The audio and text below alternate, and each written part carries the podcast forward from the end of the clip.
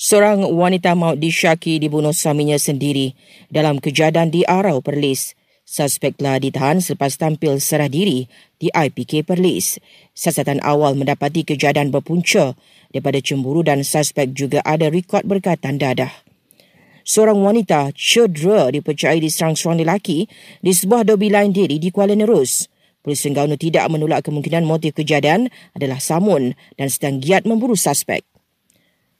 KPM akan mempertingkatkan SOP penyelenggaraan kemudahan sukan di sekolah bagi memastikan kawasan sekolah sifar kemalangan.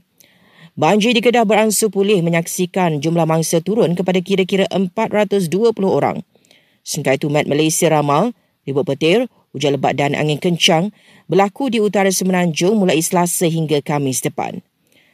Pasar Payang di Kuala Terengganu yang dibangunkan semula dijangka beroperasi sepenuhnya bulan depan dan juara GV6 Nakyu mendedahkan separuh daripada wang kemenangannya diinfakkan kepada golongan memerlukan. Katanya kepada Astro Gempa, ini kerana ketika itu negara berdepan PKPA kerana pandemik COVID-19.